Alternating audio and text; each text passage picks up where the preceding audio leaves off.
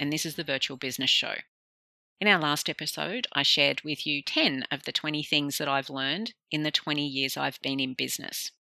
So here is part two, where I share the next 10 things that I've learned. We're up to number 11. Define your ideal client and target market. This can be a tough one, especially when you're starting out and all work is good work, as I keep saying. But you will eventually work out who you like working with. It's important to get really specific. So for me, it's professionals in medical and legal, as well as non executive and executive directors, generally men over the age of 40, professional businessmen and solopreneurs in Australia, the US, UK, and other English as a first language countries. I said specific, right? This doesn't mean I don't work with other clients, but it gives me a good idea of who I work well with, and historically, these have been the clients who stick with me long term.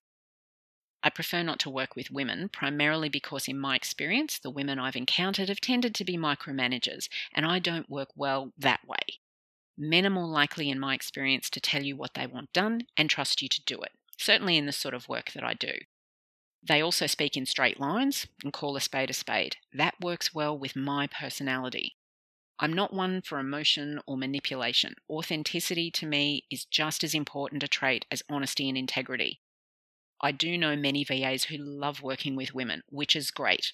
But for me, it's never worked out because oftentimes women misinterpret my straight shooting style for rudeness. In addition, I found the women who've approached me have the attitude that they can either do the work themselves or do it better or faster. Women are very used to multitasking and doing everything themselves, so I understand it, and sometimes it can be hard for them to let go and allow themselves to be supported.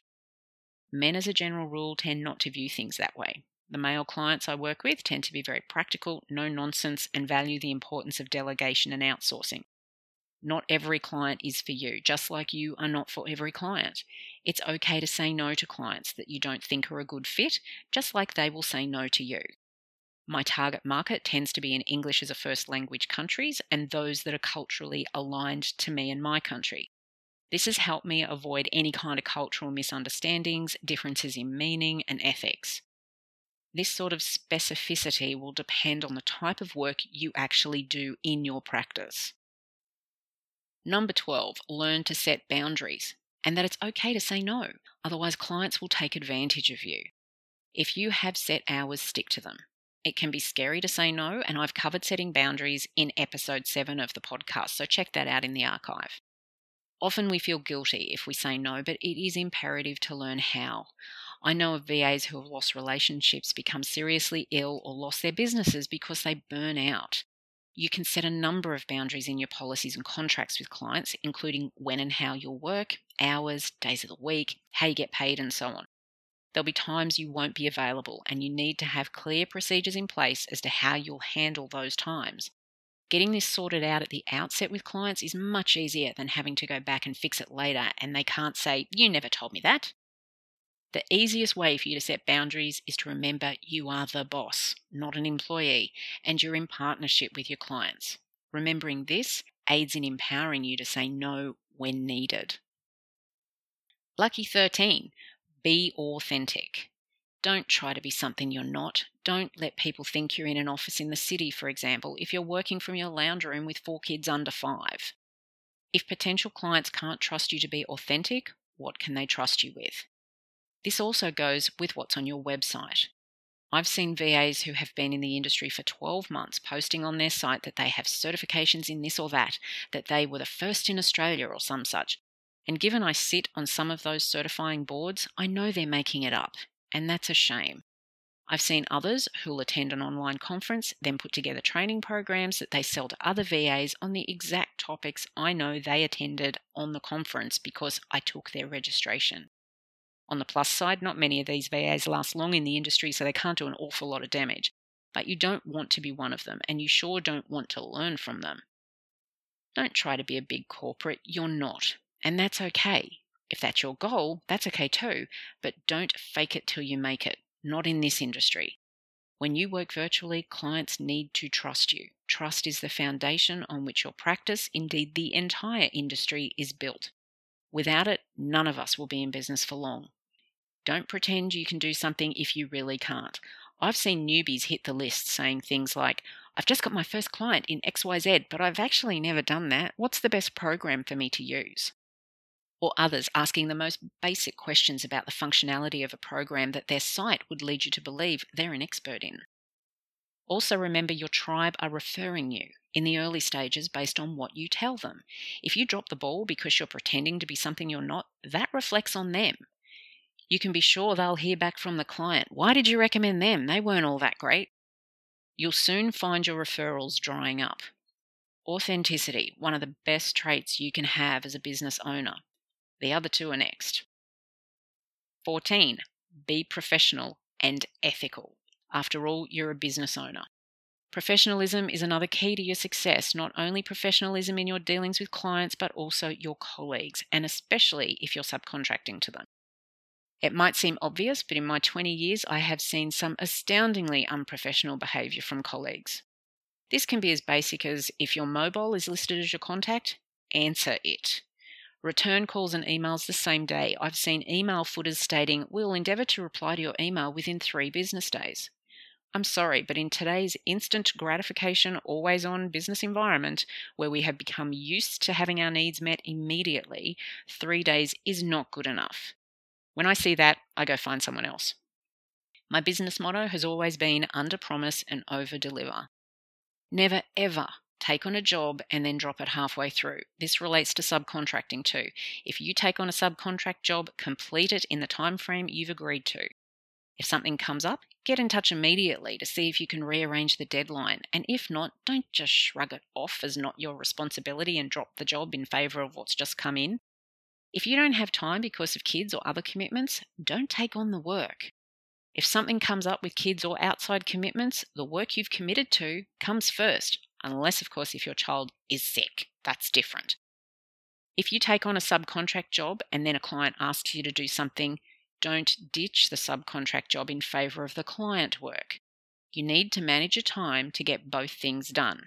Your client is not more important than the VA who subcontracted you. In this case, they are your client, even if they're paying you less. If you use subcontractors, pay them when you say you will. Don't chop and change things and treat them professionally, as you wish to be treated. They're providing you a service and are, like you, business owners worthy of your respect, not your employees.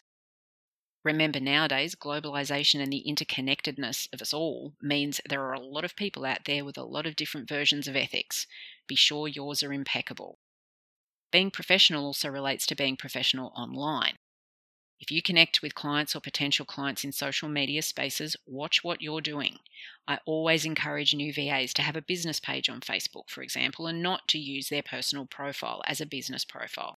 In fact, this is now against Facebook terms of use, where you can't actually promote your business or advertise for work on a personal profile. You want to separate out your personal from your business. Consider using LinkedIn for business if you don't want to set up a Facebook page. Remember, on social media, you don't know how many people are actually watching you. Creepy, I know, but I've been reminded of this a few times when someone has direct messaged me and said something like, I was watching that recent discussion about XYZ and you handled that better than I would have or whatever it may be, and I had no clue they were even looking because they didn't comment or didn't react. Some people just lurk, which is fine, but keep that in mind when you're working online. Episodes 23 and 24 cover damaging your online reputation, and you can check those out in the archive. Being professional also means treating your colleagues with respect. Just because they're colleagues doesn't mean they shouldn't be treated with the same professionalism you treat clients. In some cases, other VAs will be your clients if you provide, say, bookkeeping services for them, social media, or site hosting, for example. In some, the VA will be your subcontractor. If you're dealing with colleagues, do so respectfully. Respond to their emails and messages. Remember, in this day and age, social media messaging lets you know when someone has seen your message and ignored it. Ghosting a colleague is as unprofessional as ignoring a client and damages your reputation just as much. I'm sure you all know what ghosting is breaking off communication and contact without any explanation or warning and ignoring the other person's attempts to communicate. It's bad enough in a relationship, it should never be done in business. In all cases, treat your VA colleagues like they are clients, or as you'd like to be treated. And don't badmouth your colleagues on other networks or lists. Word gets around in this industry very quickly. 15. Don't take on work that you aren't qualified to do. If you're professional, authentic, and ethical, this should be a no brainer. But as I said, I've seen so many times on lists VAs say things like, I've been approached by a client who wants me to do XYZ, but I've never really done that before, so what's the best way for me to get the job done? My answer? Refer it to someone else. You bring the entire industry down when you do a half baked job on a project someone else would be more skilled at. If ever I have a client contact me with a request for something I'm not qualified for, I always refer them. I don't just say, sorry, I don't do that, and hang up. And I can tell you, I have received calls from potential clients who've told me a number of prior VAs they contacted have done just that. I don't take on work if I know it's beyond my skill set, resumes, for example, or bookkeeping. Instead, I offer them solutions. In this way, I've had potential clients come back to me, sometimes years later, because they remembered I was the one who solved their problem for them, even if it was sending them to someone else and there was nothing in it for me. Okay, number 16. Remember, you're providing a service, by which I mean we're technically in a service industry.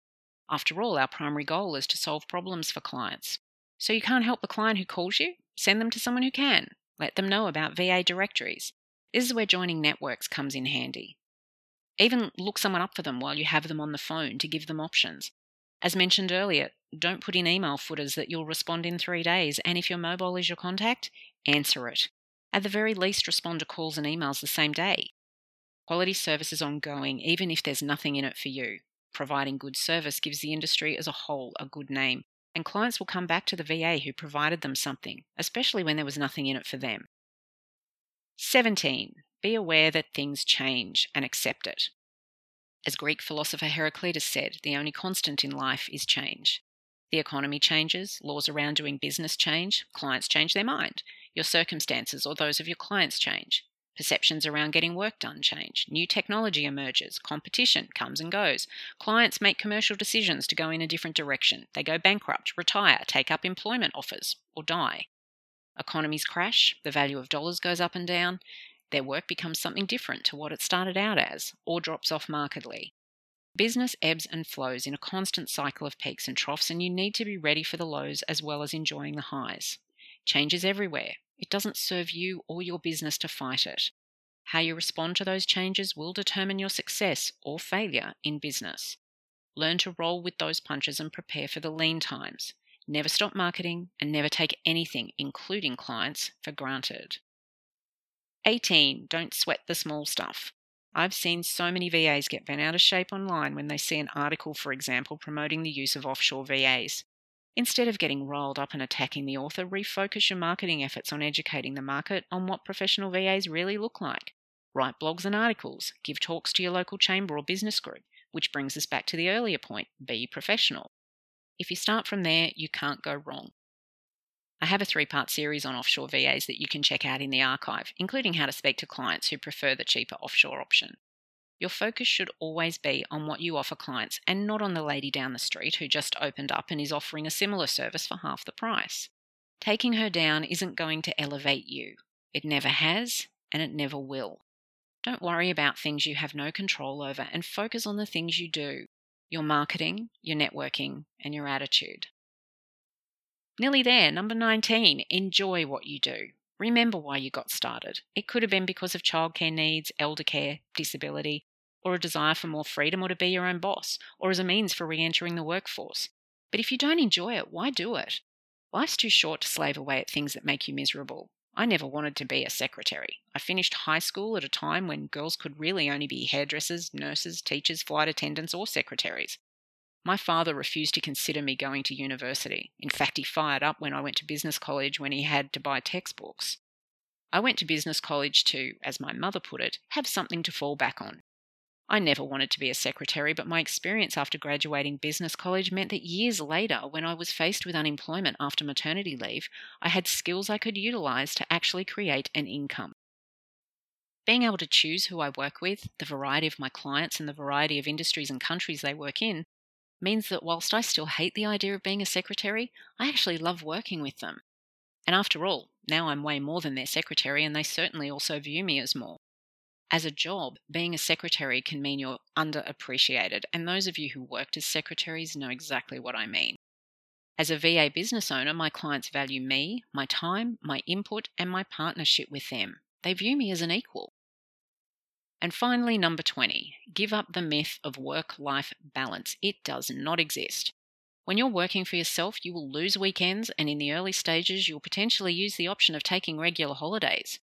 Many of us end up working six or seven days a week when we're starting out, which includes admin and networking. You need to work hard to build your practice to a point where it's working for you. As I said at the beginning, it can be a slow burn. If you can find your rhythm and really enjoy what you do, you'll never work a day in your life. Strive for work life integration instead and give up the myth of work life balance. You'll find a whole episode on work life integration at episode 33 in the archive. So there you have it 20 things I've learned in 20 years. I'm sure there are a stack more, and I'm sure many of you will think of other things that I've not included. But hopefully, these 20 will give you the motivation you need to get started or keep going. I'm Lyn Prowse Bishop. Thanks so much for listening.